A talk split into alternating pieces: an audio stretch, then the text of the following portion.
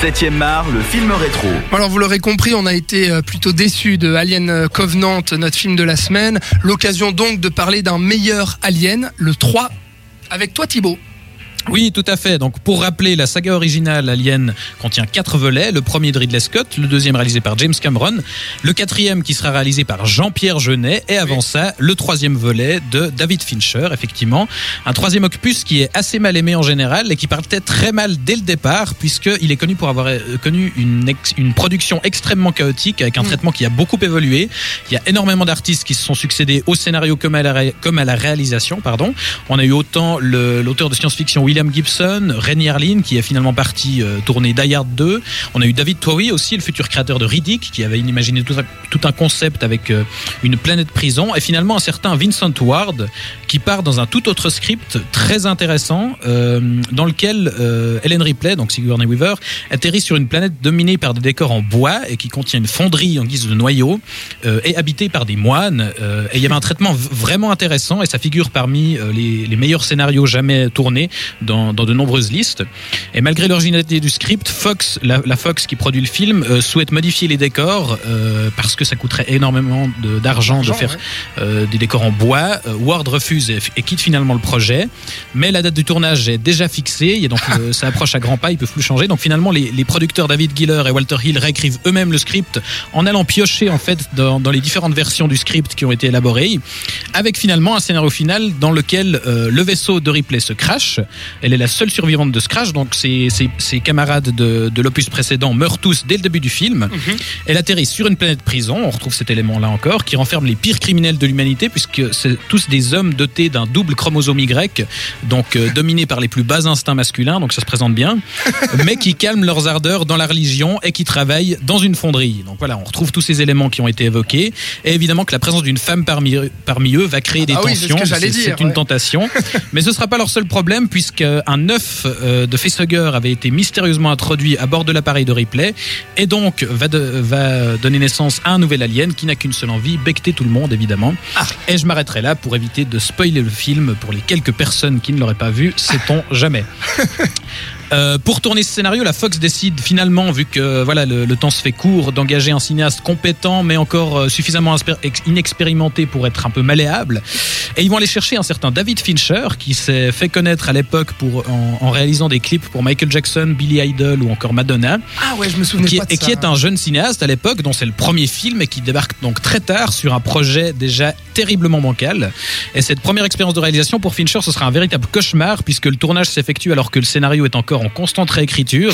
Il y a certaines prises qui doivent être retournées. Il sait jamais à l'avance ce qu'il va filmer le lendemain. Il est constamment bridé par la production. Et il y a un autre problème, c'est que autant le studio pensait embaucher un, un jeune docile euh, qui ferait tout ce qu'il lui dirait, sauf que Fincher déjà à l'époque a une vision précise et se révèle extrêmement maniaque et borné. Et donc euh, il y, aura des tensions très particulières, euh, sachant que Fincher avait recontacté Hans Rudi Giger, l'artiste suisse responsable du design origine de l'Alien qui avait conceptualisé une, conceptualisé, pardon, une nouvelle version de la créature, mais faute de temps et d'entente entre Giger et la production, très peu de son travail sera conservé.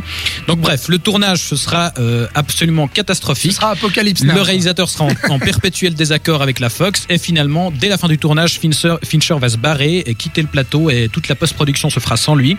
Et aujourd'hui, euh, il renie même le film tellement ça a été un calvaire pour lui. Et pourtant, ça et pourtant, et pourtant.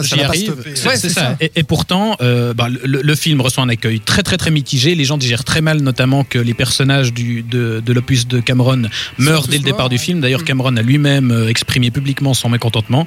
Et comme j'ai dit, Fincher renie le film, alors que malgré cette historique catastrophique et sa mauvaise réputation qui persiste encore aujourd'hui, le film est vraiment passionnant, sachant que la, la version cinéma a effectivement beaucoup de problèmes, mais il existe depuis 2003 sur les DVD une version longue avec 40 minutes supplémentaires qui pour le coup vaut vraiment le détour. Et j'intime les gens de visionner cette version qui n'a pour le coup absolument pas à rougir de ses prédécesseurs, qui ah est digne de la saga et qui apporte vraiment une vision intéressante puisque après l'épisode guerrier de Cameron où il y avait tout d'un coup tout plein d'aliens, là on revient avec ce troisième opus à quelque chose de, de retour aux sources avec un seul alien dans, un, dans une forme de huis clos.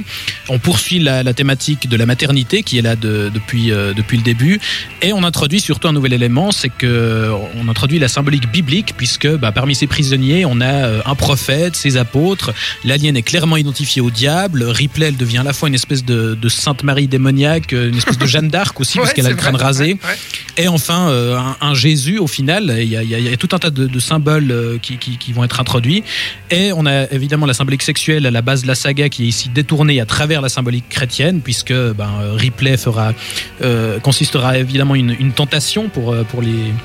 Les, les détenus et l'alien apparaîtra comme une sorte d'ange exterminateur si on veut bien Mhm. et visuellement le film se distingue, se distingue aussi c'est tout l'intérêt de la saga je trouve Ah ouais, ouais. euh, parce que chaque opus est réalisé par euh, un véritable auteur avec une patte vraiment reconnaissable. Même le quatrième, que personnellement j'aime beaucoup moins, que- comme pas mal de monde, mais euh, c'est bien un film de Jean-Pierre Jeunet. Et là, pour le coup, après les tons plutôt froids des, des deux premiers films, on a, on a un film qui baigne dans les couleurs orangées.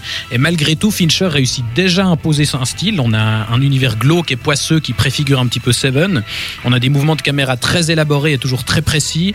Euh, de nombreux éléments de mise en scène qui sont assez marquants. La scène de, de la naissance de l'alien avec euh, un montage alterné entre l'incinération des corps des, des, des camarades de Ripley et l'apparition de la créature qui naît, qui sort du cadavre d'un bœuf ou d'un Oui, chien, suivant vrai. les versions. Ouais. Et euh, on a aussi cette poursuite finale entre l'alien et les détenus dans les couloirs de la prison avec des plans en vue sub- subjective qui sont assez bluffants pour l'époque. Enfin bref, il y y a des tas de choses intéressantes. C'est vraiment un film passionnant. C'est un film maudit évidemment, mais qui fait honneur à la saga et qui lui offre une conclusion assez sombre et désespérée et même plutôt radicale dans, dans, dans, dans la résolution sans rien dévoiler. Bref, une, une très belle fin à une série qui aurait gagné à rester une trilogie, mais l'histoire en décidera autrement. Mais ça, euh, c'est Non, l'argent décidera autrement. Aussi, ouais. Mais quelle belle, euh, quelle belle chronique. Voilà. Merci beaucoup Thibaut. Je partage totalement ton avis. J'adore euh, ce film aussi. Euh, Visionnez-le, procurez-vous la version longue, vraiment, Ouais, ça, ça vaut le coup, ça apporte énormément. Et Je suis je suis c'est d'accord pas la. Director's cut, mais ça se rapproche le plus Mm. de, de, de la vision de Fincher et c'est- vraiment chouette. Robin, tu, tu ne l'as pas vu celui-ci, il me semble?